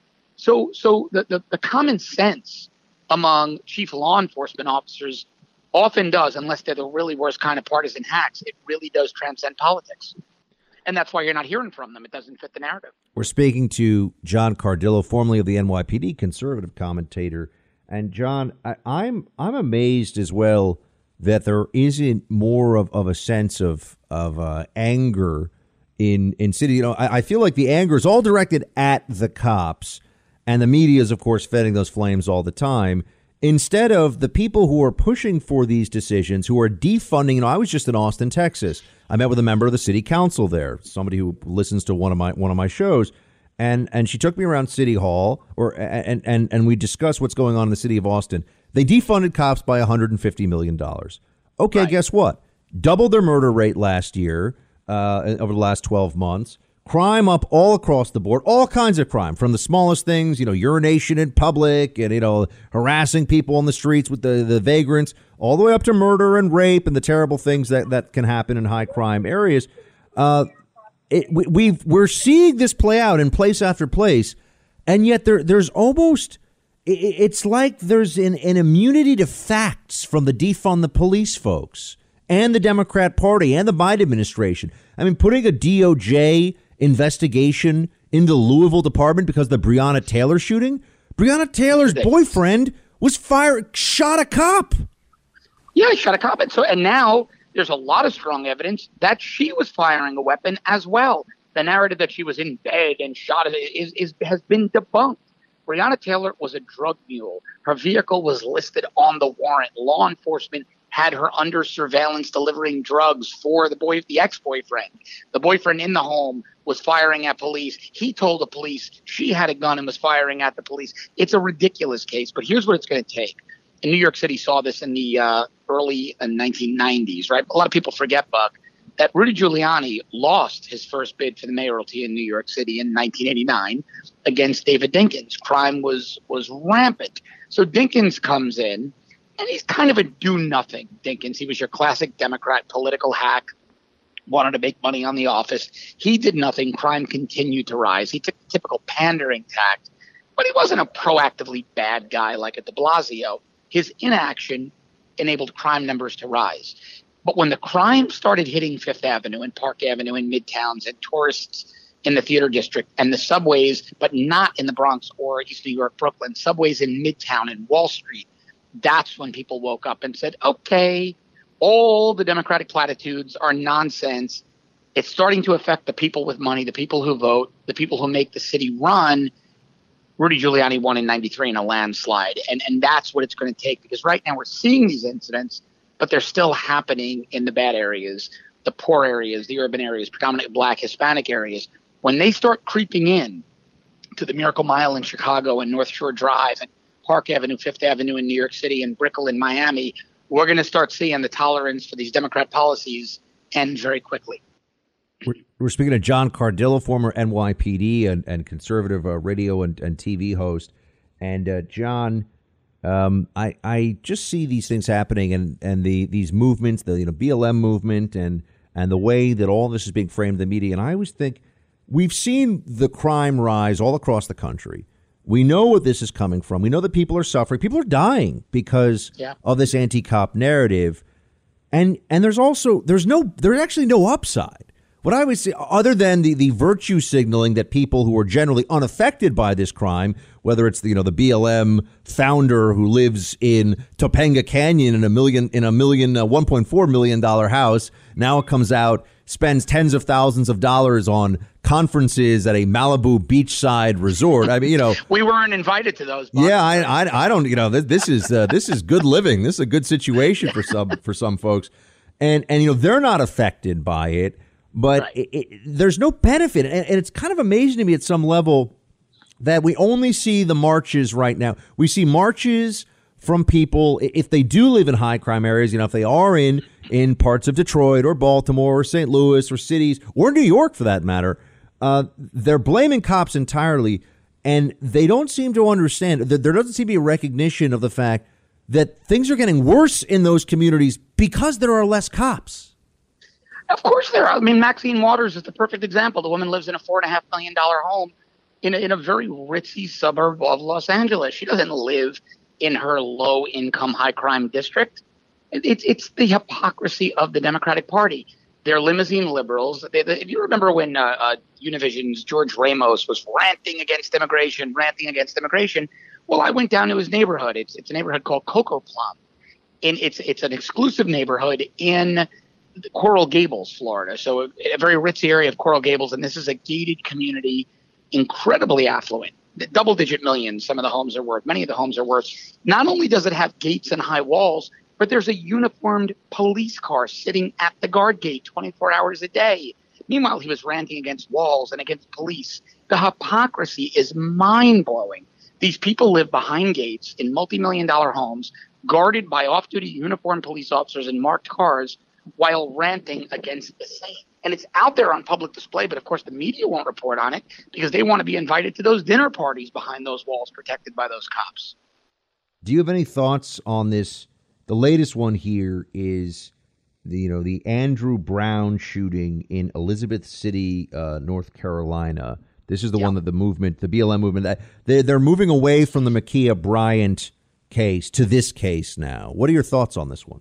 You know, it's interesting. I right before we went live, I was talking to a friend of mine who uh, spent 30 years with a large police department in South Florida as a detective. Uh, most of it, and his wife is one of the commanders there now.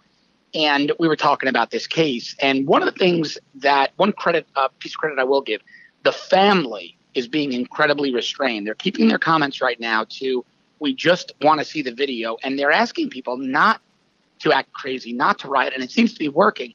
Look, the fact pattern as we know it, though, is this. The guy was 40 years old. He had 10 kids. He was driving a new BMW, and law enforcement has released that they have multiple, multiple uh, uh, pieces of surveillance evidence of him buying and selling narcotics and large distribution weight amounts. They went to serve a narcotics warrant. He takes off. So I suspect that in the final analysis, this is probably going to be justified. And I suspect that because if not, I think the agitators that know what the family saw on the 20 seconds video they were given, they know that it's not going to go the way BLM hopes it goes. So hopefully there's no unrest. The case is resolved quietly and peacefully, and this one just fades into the history books. Just real quick, John. Sounds like for a lot of cities, it's going to get worse before it gets better, and so yeah, this is just where we are. Is that your is that your take? Uh, absolutely, hundred percent. Oh man, this is what happens when people vote for Democrats, folks. Whether yep. at the city or at the national level, we're going through it again. John Cardillo, XNYPD commentator. Guys, follow him on Twitter, on Facebook. John, always appreciate your perspective, my man. Thanks, my friend. Talk soon. Right, and that's the real question. Does anybody believe that their taxes aren't going to go up? And oh, by the way, President Biden's already broken his original pledge because he said it was going to be $400,000 a family. Now it's going to be $400,000 a person. And we know that's not even going to hold because their spending uh, just keeps getting more and more. I mean, they're doubling and tripling the amount of money that they're borrowing and spending, and all on things that have nothing to do with infrastructure. You look at the latest infrastructure plan, more than 75% of that has nothing to do with roads and bridges and broadband uh, and ports. Uh, so again, it begs the question: What are they spending that money on? And and of course, you look at the details. It's the Green New Deal. It's we will have a higher tax rate than communist China in America if Biden and Pelosi get their way, uh, and that means we have less jobs. Those entry level workers, the middle class that President Trump was bringing back when we cut taxes, uh, those jobs will all start going away again. Uh, I don't think that's what America uh, bargained for when when Joe Biden ran. And ultimately, when you look at how they're governing in a very far left socialist way, uh, America is still a center right nation. We don't want to see socialism come to our front door. People thought that, oh, Bernie Sanders didn't win. So I guess that means that the Democrat Party is not actually a, a socialist party, the way that it, it, seemed like it was trending that way. But no, see what the Democrat Party is. They, they're very, uh, very adept socialists because they know that in, in transitioning this country to greater authoritarian government control, uh, in, in making all these moves and, and going to these extremes, things like the Green New Deal to fight climate change, people are out of their minds. And this is this is just bonkers. But they understand they can't get us where they want to go unless they lie about where they're trying to take us. That is an essential component of this. It is an essential component of this. And so that's very important for you to remember. Right? They can't take us to the place that they want to eventually get to without misleading the American people in the meantime about who they are, what they are. Look at the Biden campaign. Look at the way that he pretended to be something other than that which he was right? Oh, yeah, he's just a moderate. He's so moderate. We actually had Democrats running around saying they were concerned that he would be too conservative. Yeah, right. What is one thing that Biden has done that would in any way upset the left wing base so far? Nothing. And look at all the things he's done that have been uh, a clear nod to the left wing socialist base of the Democrat Party. But this is what they this is what we warned about. Didn't matter. People were still fooled. Oh, they thought Trump was so bad. That's what we were told. Here's uh, Senator Blackburn on the capital gains tax we're dealing with here. Play three. And now they're going, hey, wait a minute. You mean doubling the cap gains tax just as we're putting together expansion plans? So, talk about a wet blanket. This is going to be a wet blanket thrown on the economy. It is something that is going to hurt the markets, it's going to hurt equities, it's going to hurt small business expansion. I think that uh, there is no doubt this would cripple the comeback from COVID. It's definitely slowing it down. And what really is the benefit of this? Especially when you're talking about stuff involving climate change. How does this make anybody better off? Well, there'll be some people that are have their snouts at the at the trough of the government here and they're going to get some some goodies, government whether it's loan guarantees or just grants or funding or whatever it may be. There there'll be people that benefit. There always are. But for the just everyday folks, for the average American, so much of this spending is is incredibly wasteful, and there's going to be inflation. I, I know we're always told, "Don't worry, it's uh, you know the economy." will just continue on as is. I, I really believe that we're going to hit a period of real inflation. I think, in fact, a lot of ways, the inflation we experience is, is already hidden. I mean, the way they calculate inflation is a joke. You know, healthcare, housing, food, raw materials, these things get more expensive and somehow doesn't show up in the actual index they use, the basket they use to gauge inflation. But strap in. It's going to be a rough ride with these Democrats in charge.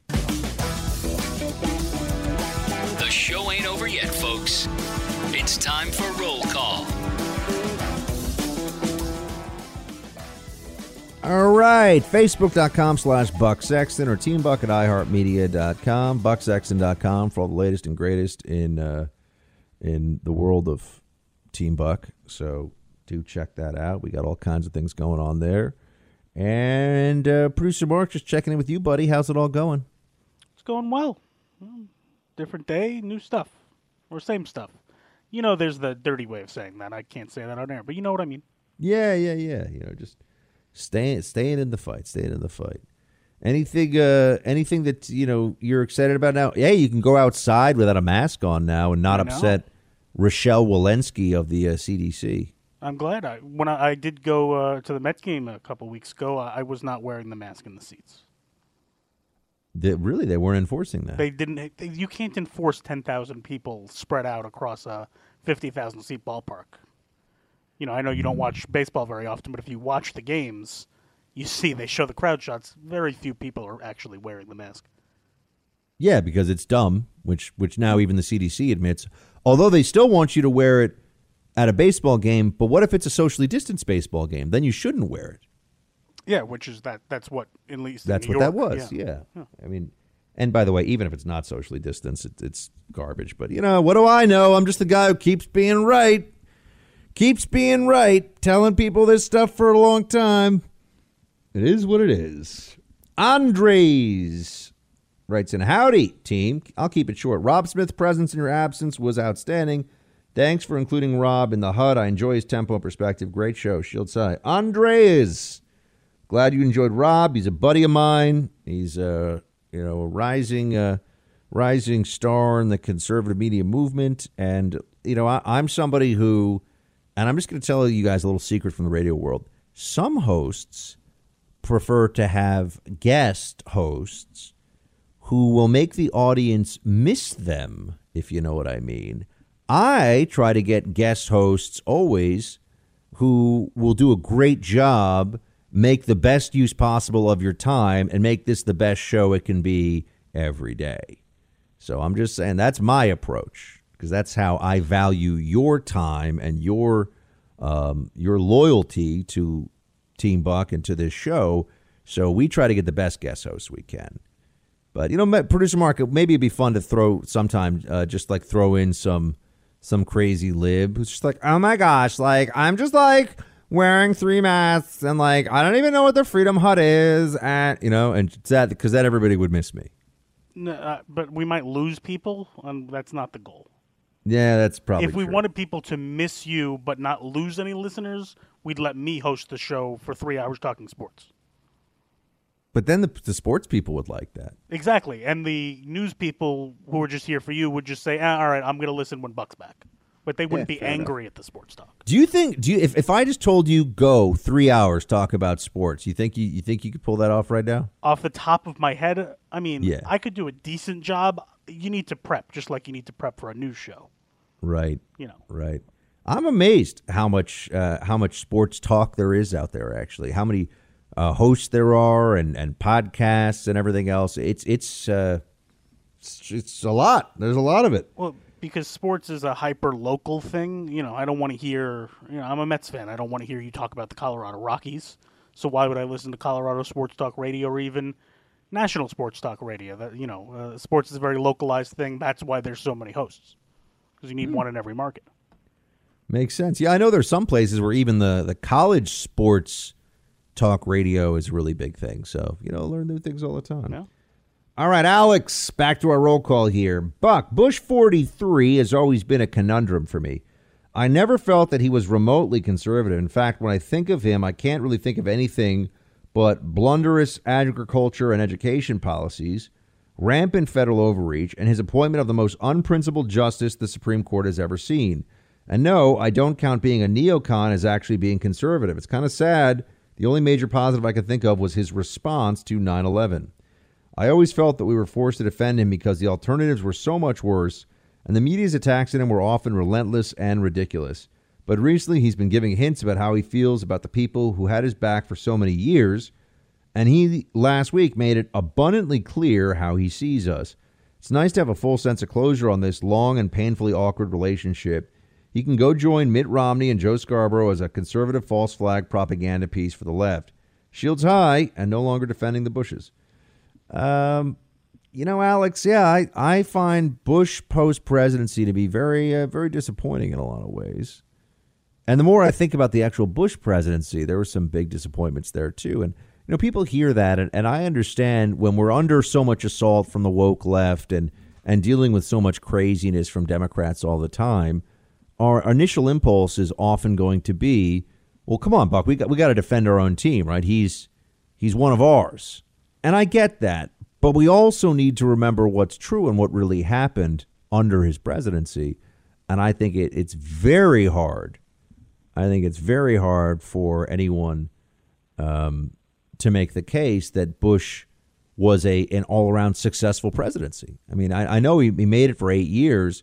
So much of it was just consumed by the uh, global war on terror, the invasion, invasions of Iraq and Afghanistan, 9 11.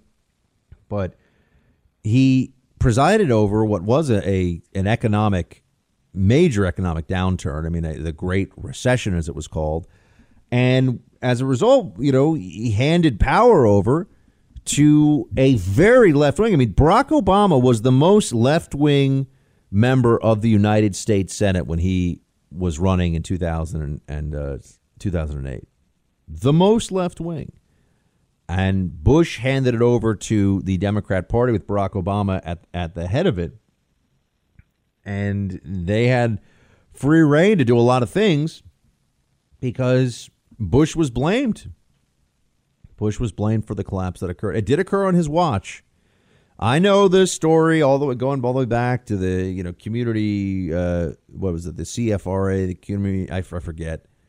Oh no, the yeah. I, I there was the uh, policies of of banks stretching back really to the to the seventies that were changed as a matter of social engineering, and then that was built on, and then it was monetized and commoditized, and Freddie Mae and Fannie Mae, uh, Fannie Mae and Freddie Mac. Whoops. Uh, and and all those things that happened, I understand it wasn't just Bush, but it was not a good legacy. And I think that Bush now, look, he's old, that he wants people to like him, and he was just put through a beating for eight years. That guy. I mean, you look at how, yeah, I know eight years is a long time, but you look at how much he aged. You look at how much he was just run down and I, I think that uh, he left a really a, a, shadow of his former self that after eight years. All right, Robert. Hey, Buck and producer Mark. Well, you did it, Buck. You beat our VP border czar to the border, boots on the ground. Thanks for the insights and firsthand account of your trip. Am I crazy, or does it feel like Fauci is positioning and preparing us for more restrictions, not less, this coming summer? Well, Robert, yes, it is a fact that I beat Kamala Harris to the border. Yay, me. And I've now been to the, I've now been on three uh, field reporting trips to the border San Diego sector, El Paso, and uh, Rio Grande sector. So essentially, San Diego, El Paso, uh, McAllen are the three parts. So I've really covered this border pretty extensively now, at least in terms of territory, and have a very good sense of what's going on. Why isn't Kamala going down? Why hasn't she gone down? Because she doesn't see any advantage in it. Uh, because it, it'll just draw attention to what's clearly a Biden administration created crisis. And they don't want that. They want to control the optics of this. And they understand that that's a very difficult thing to do when the entire press corps is going to have to at least say, oh, Kamala's at the border. I guess this is a story now. And yeah, I, I know what they would do. They would focus on the humanitarian side of it and how there's a a you know, fundamentally decent approach from the Biden Harris administration that didn't exist under the Trump administration. I know all the stuff that they would say, but just reminding the American people of it because there's so much data, because there's so much information already out there about how the border is open, that for Kamala to go down would, would inherently draw attention to this. And it is a failure. It is a failure of the Biden administration and it's one that's just going to get worse. It's it's one that is uh, not they're not able to stop the problem largely because they don't want to stop the problem. They like the illegal immigration that's going on. It improves the Democrats' prospects for long-term power.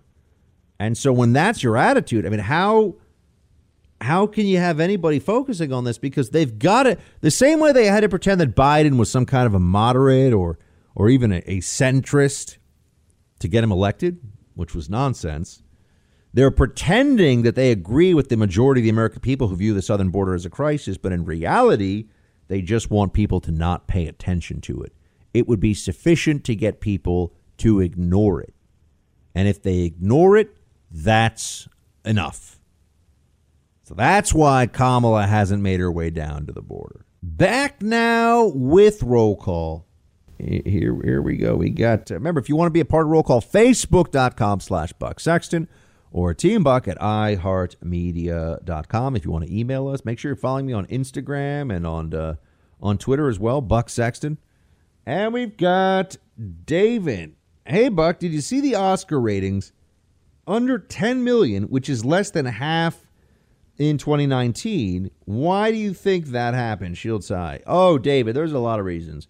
And I'm very pleased to see what I believe to be a change here. For years, conservatives have trashed things like the Oscars, and I put myself in this category too. We trashed the Oscars, but even if we knew it was going to be woke garbage that was generally celebrating politically correct uh, movies that people didn't even really want to see and that aren't particularly entertaining, even with all of that, we felt obligated at some level to watch at least some of it because it was enough of a thing. It was enough of a thing that it had to be watched. And then you could trash it. But remember, if you're a conservative, you did that, you were still watching it. Now, I'm talking about media people like me, not, not all of you. This year, I don't even know anybody who watched this. People just don't care. And they shouldn't care. And this is a huge step in the right direction. Hollywood is constantly kicking at the load bearing walls of our American civilization. Hollywood is damaging now uh, to our sense of of unity and shared history and purpose in America, undermines our culture, instills the wrong values. And you know, I'm not somebody who doesn't want to give artists a lot of a lot of freedom to create and all that stuff. No, I think that's great but they're actually not creating they're they're mouthpieces for those in power. They're not being creatives, they're being propagandists. and and that's what's so funny about the whole thing. It's that's the the truth of the situation as it plays out before us. Uh, plus, they just they celebrate. I don't even know what the movies were. I don't even know what was nominated. I don't even care. Hollywood doesn't make good movies really anymore. That's another uh, aspect of this. People have gotten very used to on demand and on demand, you know, shows that are an hour or 20 or 30 minutes even in duration. And you're, the best stuff is all being made into series now. And it's going on the streaming platforms. You know, the, the a lot of the, the traditional cable channels even they're not making the best shows. I mean, you know, there's AMC still does some pretty good stuff. I mean, there are exceptions, but it's all you know HBO and the and the those pay channels and the streaming platforms making the at least more interesting content. And then the big release Hollywood films, garbage, garbage. And the stuff that gets Oscars, no one even sees it. No one even sees it. So there you go. John writes, Hey, Buck, there's a scene in The Princess Bride where Fezzik says, Why do you wear a mask? Were you burned by acid? Man in Black says, I think everyone will be wearing them someday. How prophetic. My next question is, why don't you throw in movie quotes so much anymore? That's some old school fun. Bring it back. Hey, John. Well, you know, we used to do Action Movie Quote Friday, and we would have people call in and they would try to stump me on the fly with an action movie quote but we we didn't want people to you know that's a very specific thing and we don't want people to feel either left out or, or if, if they weren't a big action movie watcher or also i don't want anyone to feel like i'm not making the best use possible of their time you know we need variety in the show and we need to hear from you which is why we have roll call but i try to make the best use of every minute you give me with your ears across the country I view that as precious. And so I'm putting everything I have into it, telling you the most important stuff I can. And sometimes what's most important is to relax, to have a laugh, to joke around. And I get that. But I don't know. I, I no one has even written in about Action Movie Quote Friday, I feel like in years at this point. So I appreciate the suggestion. And obviously I enjoyed it back in the day. It's something we'll it's something we'll think about. It's something we'll think about. And I, I like having new ways of reaching this audience, new ways of talking to everybody, or, or I should say, communicating with everybody. So something we'll, uh, we'll consider. Seth, hey, Buck and Mark, it's hard to feel like the world isn't going insane lately. Take just the media uh, trumpeted shootings by police lately.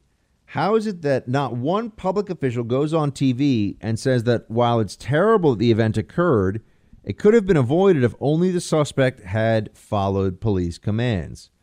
Like millions of Americans uh, have had interactions with law enforcement, I have.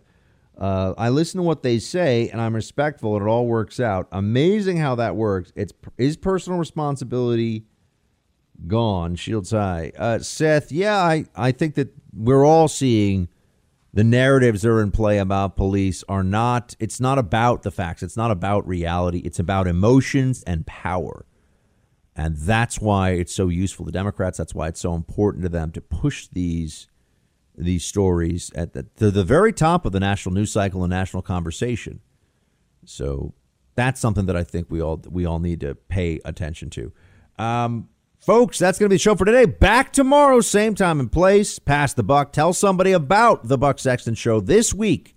Share the podcast with them. Text it to them. Email it. Email it to them. Shields high.